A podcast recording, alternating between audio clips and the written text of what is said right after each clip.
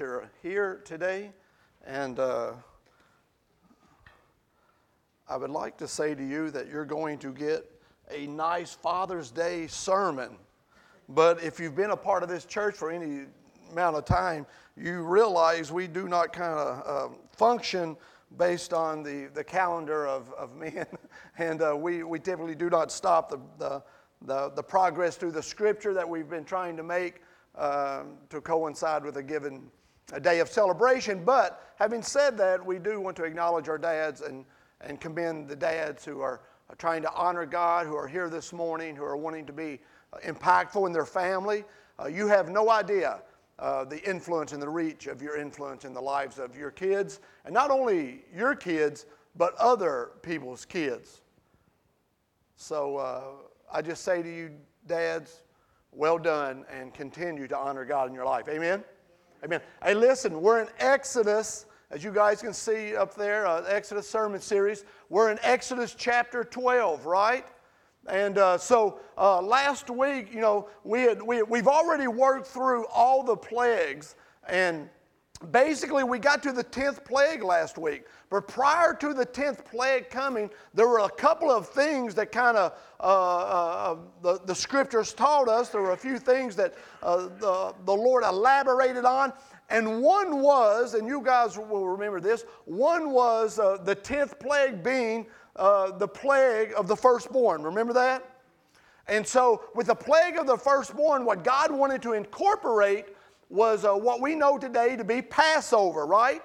And with it being Passover, what God required of the men of, of Israel were to go out and they were to uh, basically get a lamb and, and, they were to sacrifice the lamb. They were to take the blood of the lamb and cover the doorpost of each home and this was the responsibility of the father. Remember, we touched on that.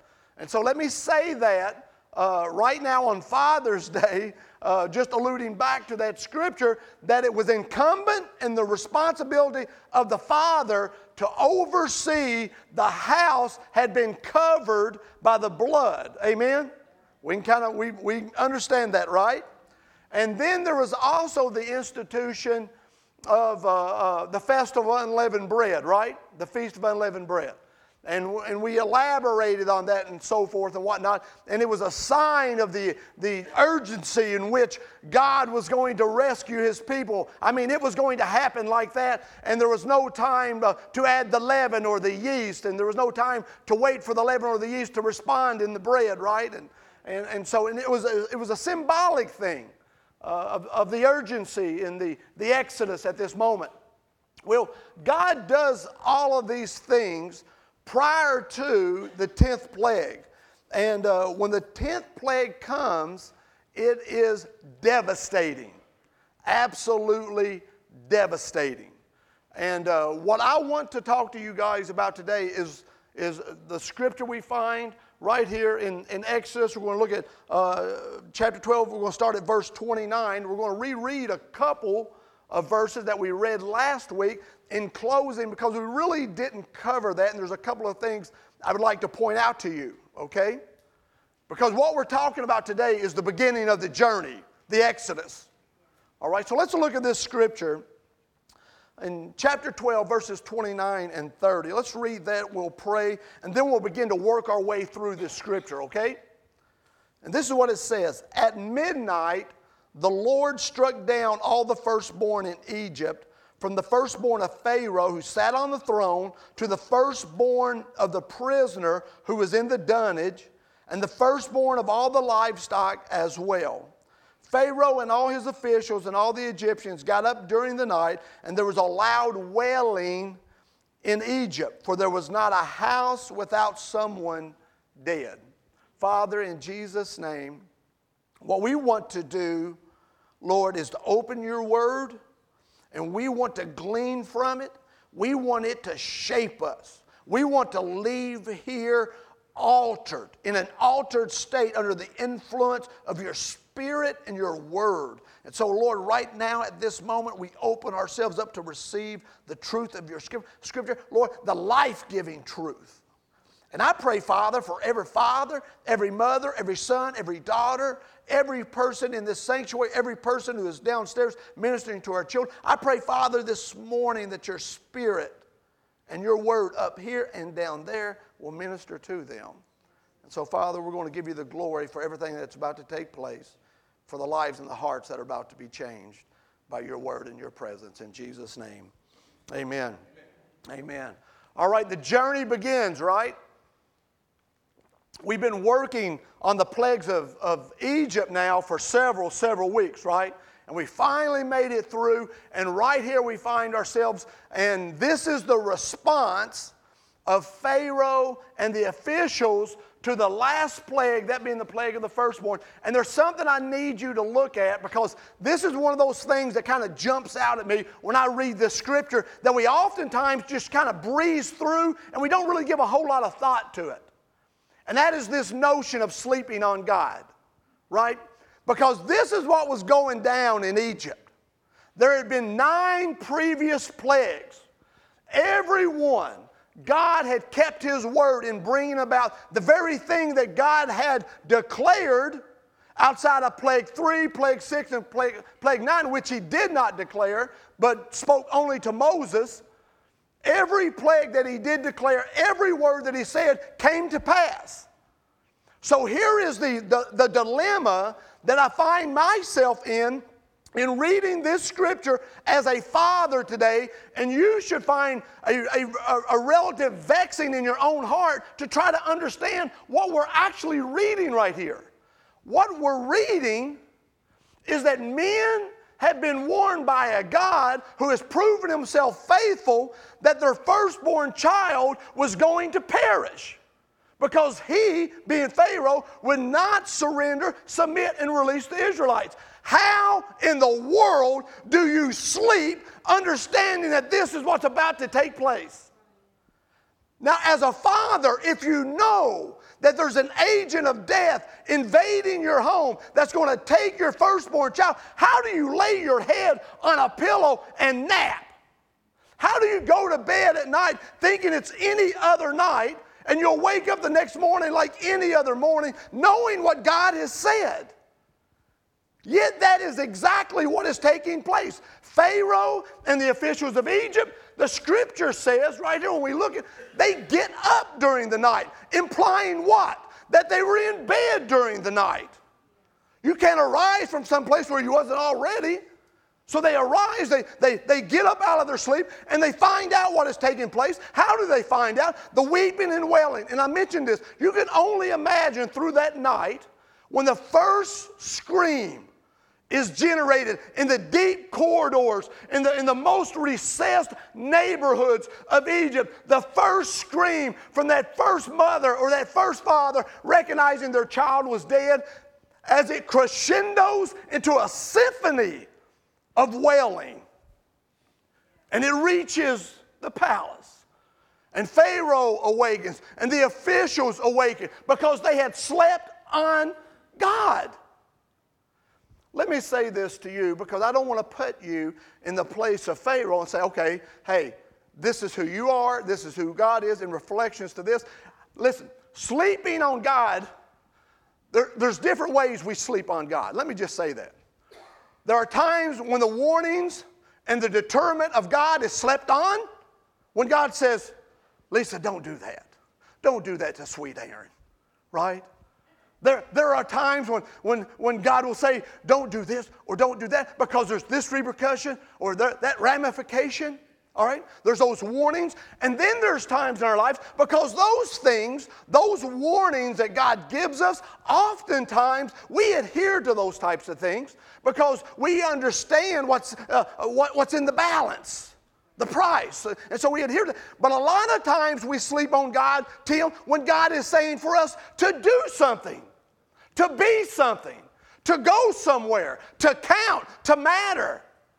And we sleep on God, and, it's a spirit of omission to where we just turn a deaf ear to God, and somehow, understanding that God has told us or directed us, we still just turn a deaf ear to it, and we find ourselves somehow sleeping.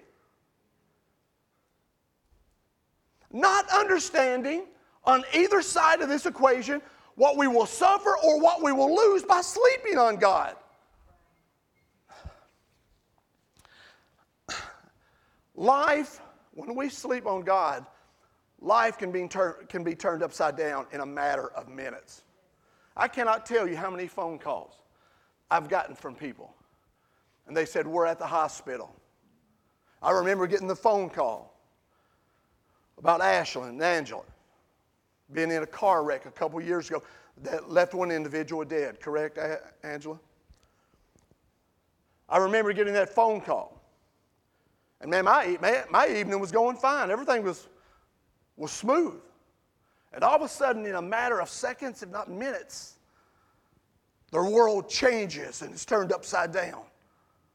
And I'm telling you, that's how quick life can change for you and for me.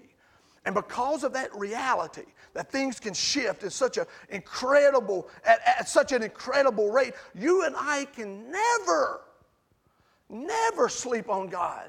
As a matter of fact, what the scripture says in 1 Thessalonians chapter 5, verse 6, therefore let us not sleep as others do. Listen, I don't care if others are sleeping, if that's what they choose to do. I can't stay awake for them. But he is saying to you and to me, followers of Christ, don't do as others do. Don't sleep as others do. But let us watch and be sober, sober minded, clarity. Listen, I worked with a dude, a dude down in Glasgow, and I hope he's not listening to this podcast. But his name is Carl Hunter. Now, this is a good dude. This is a good, he's about 6'4, big old muscular guy. And uh, Carl was a great guy. He worked third shift. But Carl had an issue. He had a, a legitimate medical issue. Carl suffered from narcolepsy. Now, I know what you're thinking. Narcolepsy, third shift. It don't jive, right? And I remember I'd come in on day shift and Carl would be staying over to work four hours. He's working a 12 hour shift. Carl done struggled all night. I mean, he's up there working with one eye open. You know what I'm talking about? And now, now Carl's asked to work 12 hours and he's taking medication. I'm not making fun of the, of, of the disorder. It's legitimate. This is a legitimate disorder. And I remember working with Carl. And I'd talk to Carl. We'd be down on this, this machine. There were times I was Carl's supervisor. And I'd, I'd, I'd come down there and and there was this, this, uh, uh, this device called a cure oven. Is Jeff, Jeff in here? You know what I'm talking about, Jeff? And uh, I'd walk down there and Carl would be on that cure oven. And what you do is you take a, a brake pad and a, and a steel plate and you would load it just like this. And I'd go down and I'd say, Good morning, Carl. How you doing? Carl would be, Hey, hey, I mean, eyes, I mean, I mean, struggling to stay.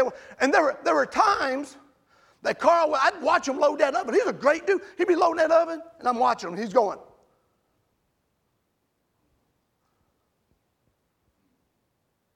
and he would freeze. And I'm standing beside Carl. And I'm just watching Carl. I know what's going on. And all of a sudden, he'd start right back up. He'd start right back up. He had no idea what had taken place, who had watched him, what was going on for those 10 or 15 seconds that he was asleep in his mind, in his life, those few seconds had been lost. And I'm telling you, what God is saying to you and to me is we sometimes suffer from a spiritual narcolepsy. You know what I'm talking about? Where, man, we just, we just flat go to sleep on God. What we don't understand is what is being lost in the season of sleep. Fathers who sleep on their children. What do you think? You're not getting this time back. Mothers who are sleeping on their family, you're not getting this time back. And here was Pharaoh, and here was his officials. God had given a direction or, or directed. He had given them a declaration. This is what's going to happen. And instead of adhering to that, measuring the loss that would be coming, they sleep on it. What are you sleeping on? Are the things you're sleeping on this morning? Are you passing the buck, sleeping on responsibilities? Your relationship with God? Come on. Is your relationship with God as intense as it once was? Or have you found yourself in a state of narcolepsy? You're on the job. I'm a dad, I'm a mom, but I'm not really engaged. I just found myself asleep. Hmm. It says Pharaoh and all of his officials and all the Egyptians got up during the night, and there was a loud wailing in Egypt, and there was not a house without someone dead. During the night, Pharaoh summoned Moses and Aaron. Check this out.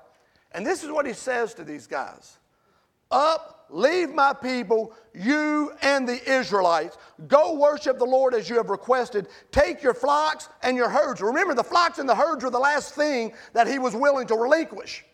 He said, Take your, you know what? Get those cats out of here. Get your animals out of here. That's what he's saying, basically. Take your flocks, your herds, as you have said, and go. And then he ends it with this.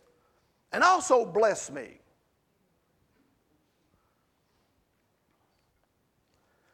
I like the fact that when they awake, he summons because the reality the reality of the involvement of God in this situation had become so overwhelming that he couldn't wait for the sun to rise. He called immediately for Moses and for Aaron. He summoned them immediately. And then he says to them, Up, leave my people, you and the Israelites.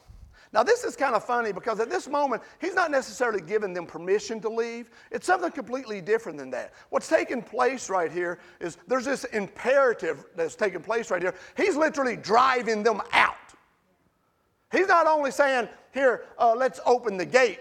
Man, he's opening the gate and pushing these jokers out. Get out. Leave. That's what he's doing. That's what's really, that's what's really taking place right here. As a matter of fact, if you go to Exodus chapter 11, verse 1, that's what God says would happen. He literally says, He will drive you out completely. Once again, God's word is true. And that's what's taking place right here. And then, and then it says this, and I, I just want you, I want you to, to, to realize what is happening here. He says to him, as he calls him in, now, I want you to imagine in your mind how this awkward interaction is taking place. Okay? Now, if you remember, if you go back in the scripture, when he threatens to kill Moses, remember this?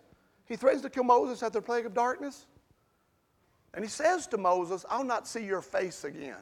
And you know what Moses says to him? You are right, you will not see my face again. That's what he said. I will not appear before you again. That's what the scripture says. In Exodus chapter 10, verse 29, this is what Moses says Just as you say, Moses replied, I will never appear before you again. Now, when you read that and you understand that he's called him forth, you're like, well, that, that don't, that don't really seem to jive, man. It seems like there's a, an inconsistency, a contradiction here. But when you look at the Hebrew word for appear, which is panim, it means face to face. And when Moses says in other translations, I will never see your face again, you have to look at that under that context and understand how this meeting is unfolding. Can you see? I can visualize this. As they come into the courts of Pharaoh, into the room of Pharaoh, Pharaoh with his back to Moses, or maybe it's just completely dark. But I guarantee you, based on what the scripture teaches, they're not looking one another in the face. And I can see Pharaoh with his back turned to Moses saying, Leave, all of you. And this is an awkward, awkward moment. And he says to him, Go and worship your Lord. Take all that stuff. But then he says this, and this is one of those things that you and I sometimes are guilty of. He says, And also bless me. He understands that God is greater than himself. He understands to be blessed is going to require a request of Moses' as God. And he says to him, and I can almost read this, I can almost hear this, almost sense the attitude in this, this uh, request when he says, and also bless me, because you, you know, I, I am letting you go after all. I am letting you go after all. And that's kind of where we get sometimes. You know what I'm talking about?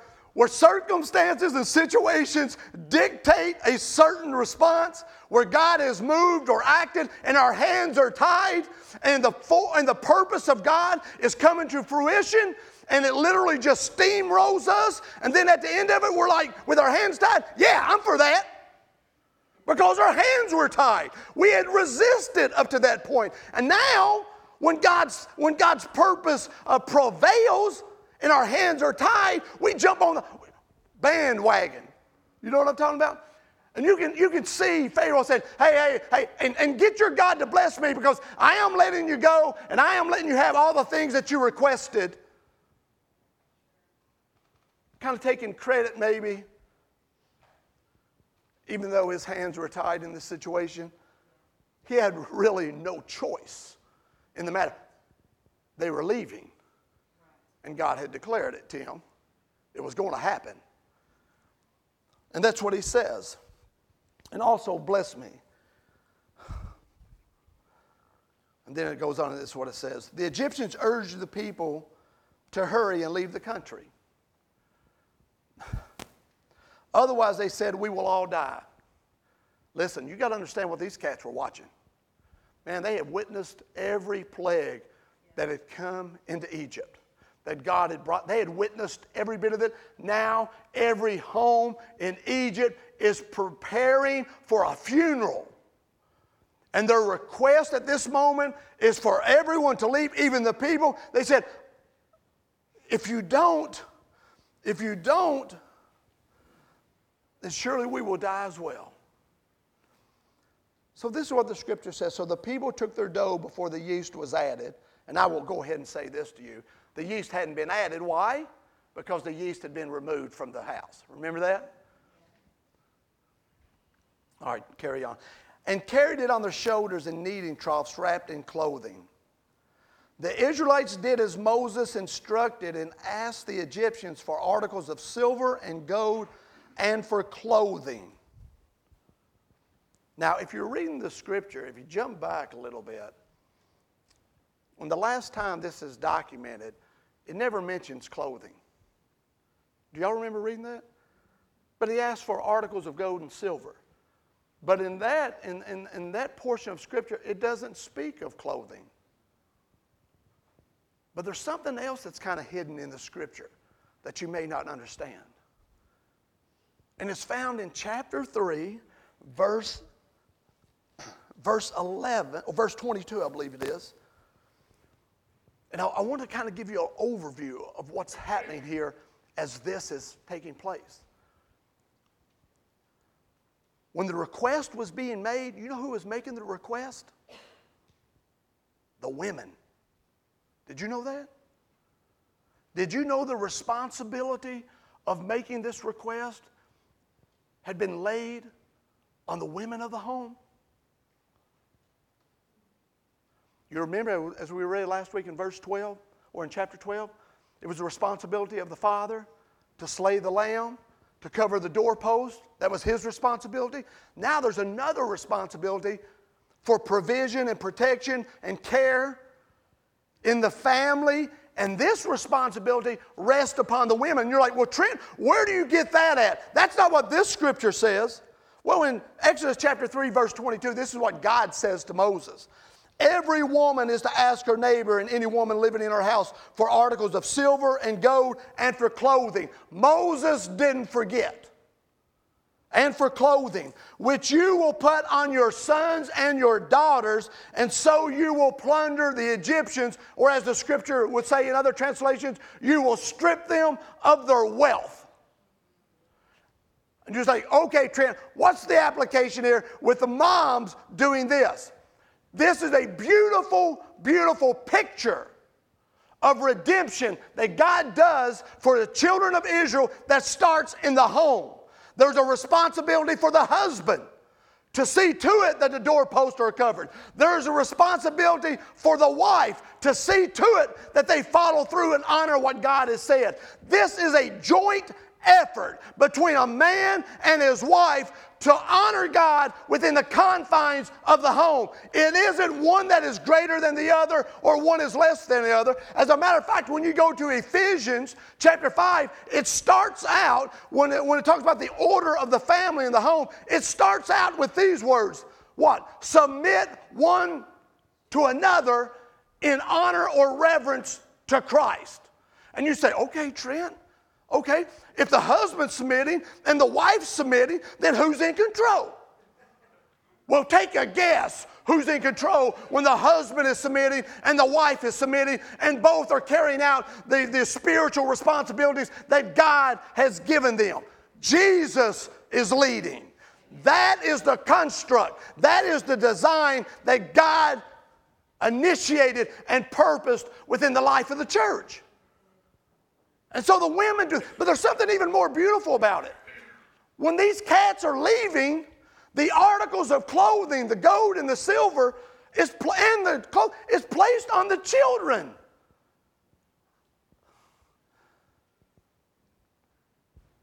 Can you see the mom and the dad? For 430 years, our people have been in this nation and slaves for the majority of that. But to be able to look at their children and to say to them, But you will leave this place under the care of God, attired like prince and princesses. And it isn't mom and dad who brought this about, it's God who brought this about. We're just honoring Him. You know how I know that? Because this is what the very next verse says. When it says, and Moses instructed and asked the Egyptians for, or instructed them to ask the Egyptians for articles of silver and gold and for clothing. The Lord had made the Egyptians favorably disposed towards the people, and they gave them what they asked for, so they plundered the Egyptians. It is the beauty of God. The, it's not even the unseen hand of God anymore. It's not the stealth hand. Of, God was overtly acting out in their sight. He was saying, Look at me, look at you, and love you. Every plague that bore a level of discipline into the land of Egypt, it was God declaring to his children, Look at me, see you, and care for you. That's a powerful thought. Some of us, from time to time, we need God to act because we become so desperate and so thin in our spirits. Sometimes we just cry out, don't we, Sandra? We just cry out and say, God, I need you to, I need to see you seeing me and acting on my behalf. And what he does, it's a powerful, powerful reality. Life altering and change. So they plundered the Egyptians. That's what the scripture says. I love when it said, the Lord had made the Egyptians favorable. Please don't lose sight of his great influence, Jay. Don't lose sight of who it is. It's not your great personality, right? It's not the strategies uh, that are born out of our cleverness that work out this favor. It's not our intellect and the way we construct and work things in our circle of influence that predisposes people to be favorably turned towards us. It wasn't any of those things, it was God. So they should have come out of Egypt, not patting themselves on the back, but literally looking at and saying,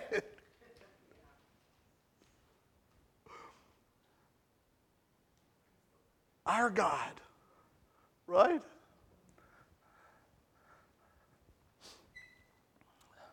Let's, let's read on. I'm just going to read through this, okay? Let me read through these few verses and then we're going to close, okay? The Israelites journeyed from Ramesses to Sukkoth. Y'all get that? Sit on that one. We're coming back. There were about 600,000 men on foot besides women and children. 600,000. You know, if you got your standard nuclear family, two kids, wife, husband, you're talking 2.4 million, right? But if you extrapolate the number using the Trent Evans family model, that being 13 children, which I'm not saying they had 13 kids, but we had 13 in my family. If you were to extrapolate that number over 600,000 men, we're talking about 8.5 million. And I'm not saying they all had 13. And I wouldn't go so far to even, even say that's a reality. But the one thing that I do know, if you go back into Exodus, into chapter 1, one of the great fears of Pharaoh was the rate in which they were multiplying. Catholic rabbit type multiplying. You know what I'm talking about? I mean, kids were springing up, man. So if you think and you want to embrace, you want to embrace this notion that they look like a nuclear family like you and I would see, I would, I would go so far and, and say, you're probably incorrect.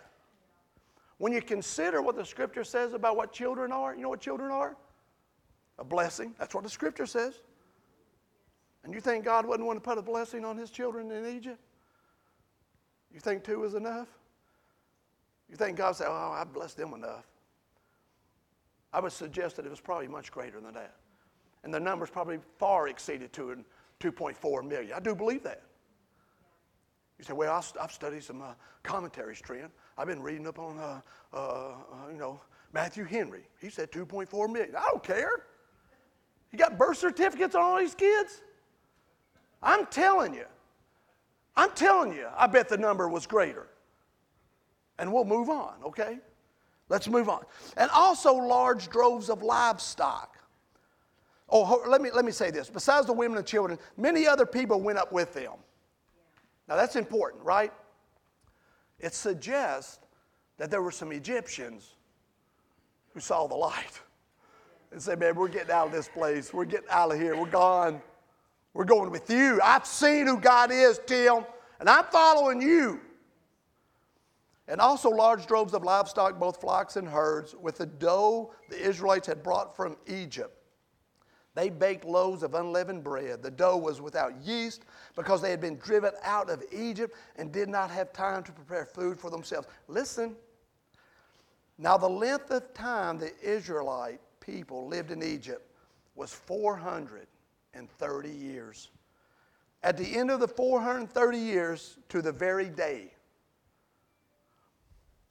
all the Lord's divisions left Egypt. Because, listen to this. Because the Lord kept vigil that night to bring them out of Egypt. You know what that means?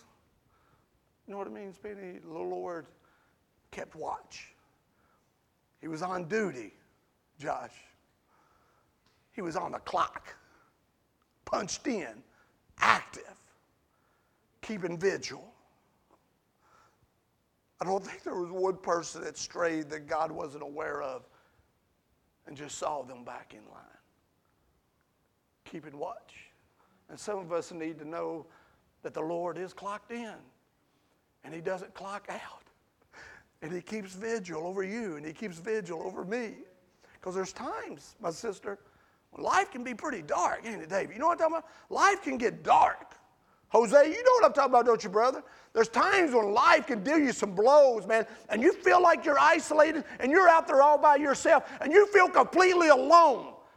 And the reality that there is a God who keeps vigil and watch over us is the comfort the scripture gives us. And from time to time, more than I would like to admit, I find myself in that same place there when everything in the house looks good, when everyone's healthy, when everything's going well, there's still those moments when the demands of life and the pulls of life can be so overwhelming and you internalize it, Mike. You know, you sometimes shield everyone around you from the fear that's really taking place in your heart and you put up the good front and you want to look strong. And everything in you is shaking. And then you pull back and you realize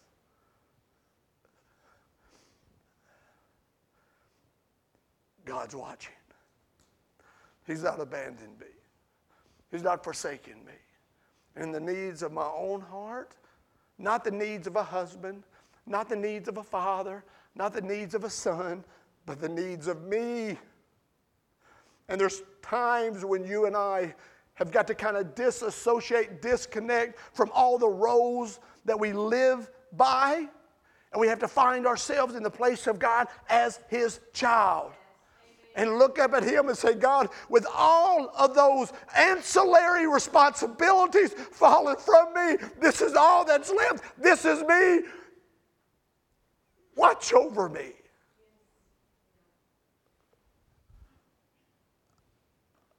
I find myself there. I bet you find yourself there. And the one thing that I know for sure is that God finds Himself there watching over you then as well. Okay, listen. It said, On this night, all the Israelites are, are to keep vigil to honor the Lord for the generations to come. So there's a response of, of being vigil in response to God's being vigilant over us, right? It's reciprocated. So God gives to us, God, what? Desires for us to give back, right? To live.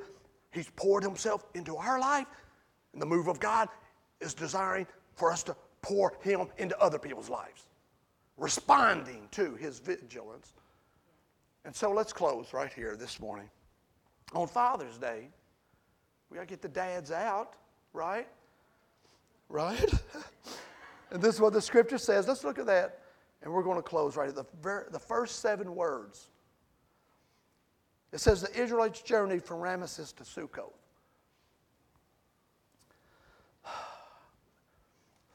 Ramesses, you know where that is? You know how that came about? Well, let me tell you. Let me tell you, this is where the journey begins in Ramesses. The journey begins in a place of slavery and bondage built by the Israelites' own hands. Did you know Ramesses was built by the Jews? When they were first being oppressed, you go back to Exodus chapter 1, verse 8, and it says, And there arose a Pharaoh who did not remember Joseph. And because the Jews were multiplying and, and they had opposed the threat, they enforced harsh labor upon the Jewish people and had them build Ramesses as a storage city for Pharaoh. Literally, their place, the catalyst place, the place where the journey begins, the place where God starts everything, is a place of bondage and slavery constructed by their very own hands.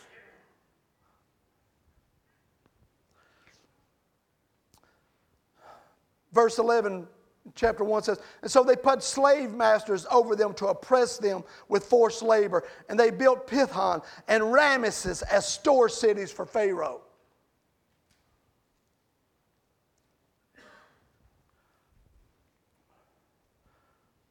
Let me say this to you guys in closing.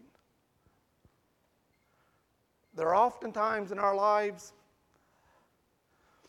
that our journey with Jesus begins in a sin cell of our own constructing.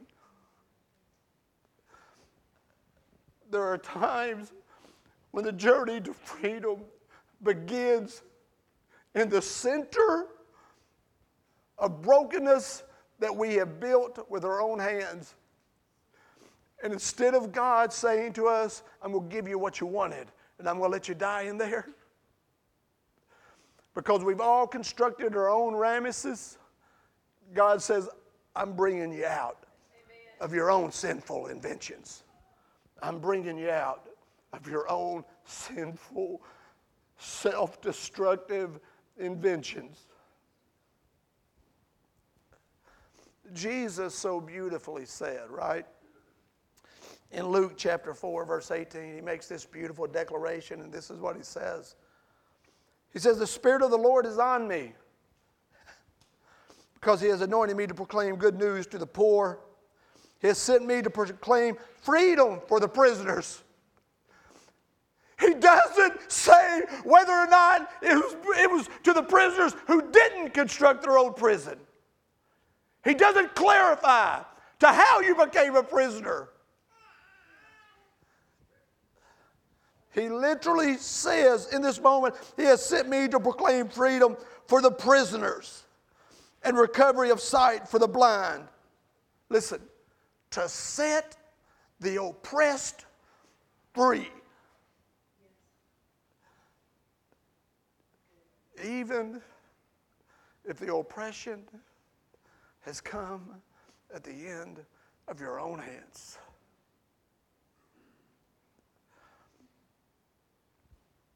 I'm just going to ask you to stand with me just for a moment this morning. We'll be dismissed.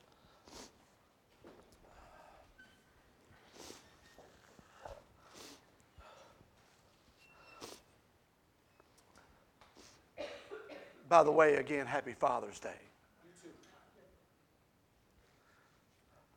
This is a reality of the Scripture.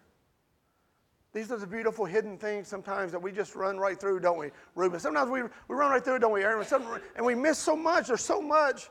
There's so many small things that are so significant in the scriptures that lay hidden from us that God wants us to see. And here's another beautiful truth of that scripture. Is when it says Sukkoth, the Israelites journeyed from Ramesses to place of to Sukkoth. No one can identify exactly where Sukkoth was. And I'll say to you this I don't know where God's taking you, but I know where He's not leaving you, right?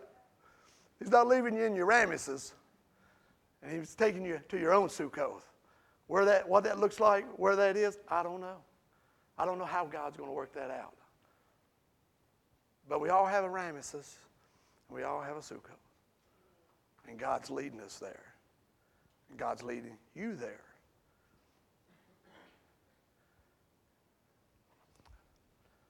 When the scripture, let me read this and, and we're done right. When the scripture says, He has sent me to proclaim freedom for the prisoners.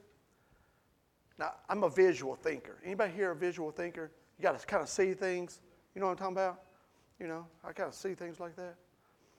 When it, when, it, when it talks about proclaiming freedom for the prisoners, I can, I can see this. I can see me in a cell and Jesus making this proclamation. The door's open, Trent.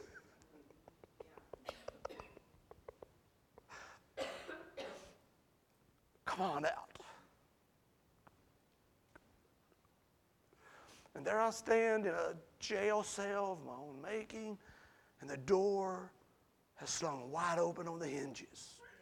And he stands on the other side,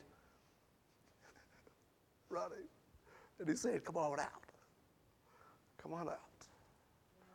And I'd say to you this morning, that's exactly what I envision for you.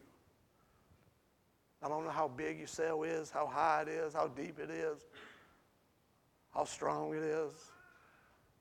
But today, Jesus has swung your cell door open as well. And Jesus is proclaiming to you, prisoner, to you, you're free. Come on out. Amen. Father, in Jesus' name, let us pray. In Jesus' name, Lord, we ask you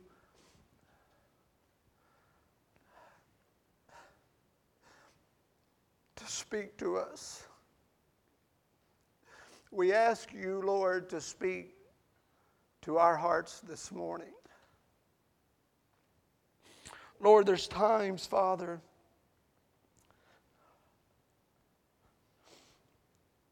that we've been somewhere for so long. It is so scary to think about even leaving that place, though it's detrimental to us. It is destroying us. It's become so comfortable. To leave is a fearful thought. But Lord, this morning, what I'm asking you to do in the hearts of everyone listening, if that's where we're at, is to give us the boldness and the bravery to respond to the open door and to come out. Come out. To come out. Lord, even at this very moment, as I pray to you, there are other people who are praying as well. And they're making some decisions. There's some people standing behind chairs, standing, there's people sitting who are deciding this morning. Deciding to stay in cells or deciding to leave cells.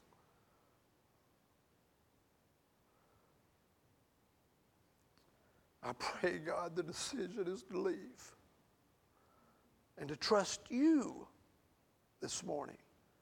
Trust you this morning. Father, those decisions will be made in these minutes that we stand here, are being made in hearts now, but they'll be expressed out there in that world. Freedom chosen here and exercised out there. God, may that be the identifying mark of those who have chosen to be free this morning and respond to you is that that choice is exercised out there. It's exercised in the home. It's exercised in their relationships. It's exercised in their jobs.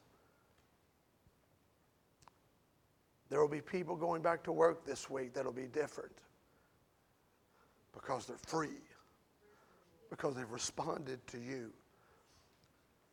And if that's you this morning, I'm asking you just with your heads bowed and your eyes closed, just for a minute.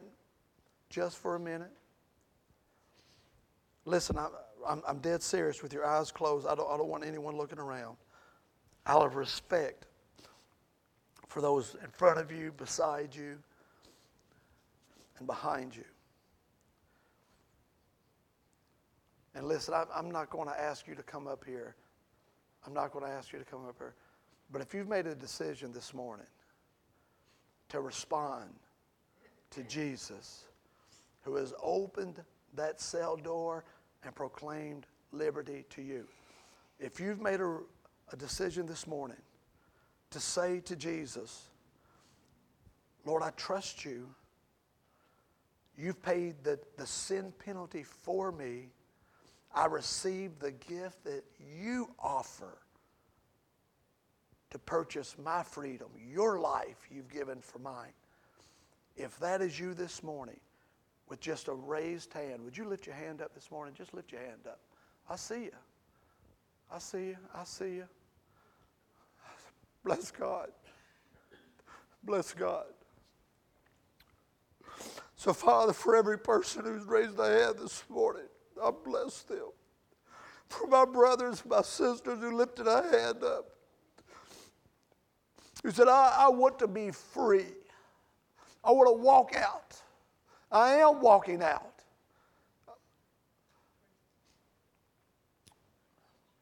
I just pray, Father, that your spirit would so envelop their lives. Your word would become such a, a, an addiction to them that they would hunger and thirst, Lord, for your word and for your presence, for prayer, for an intense intimate relationship with you is what their heart would desire. I pray that for them this morning. I pray, Father, a fresh anointing, a double portion, if you will, Lord. That's what Elisha asked for, wasn't it? I want what you gave Elijah to the second power. Double that thing up. double it up, twice as much. And so, Father, I pray that for my brothers and sisters this morning who have raised a hand. And for my other brothers and sisters who are in this journey, who are in somewhere in this space, Lord, uh, of experience. I pray, Father, that if they too need the reality that you're being vigilant over their lives, Lord, would you do that? Would you work that out? Would you flesh that out? Would you encourage them? Would you give them a word of encouragement? Maybe that phone call you've set in the heart of a believer. Maybe that letter that's coming that's in the mail. Maybe that text or that email that someone is penning even now under the leading of your spirit to encourage your son or your daughter. I pray this week that they would find that encouragement. And Lord, as your word says, he who refreshes himself would be refreshed. I pray when they find that refreshment, that they too would refresh others. So, Father, we leave this place under the, the guidance of your word and your presence in your hand. I bless my brothers and sisters. I bless the fathers here, and I thank you for them and their influence over their families and others as well. Lord, we love you. We thank you. We ask that your presence just lead us. Lead us. And it's in the name of Jesus we pray. And the sons and daughters of God said, Amen. Amen. Amen. God bless you.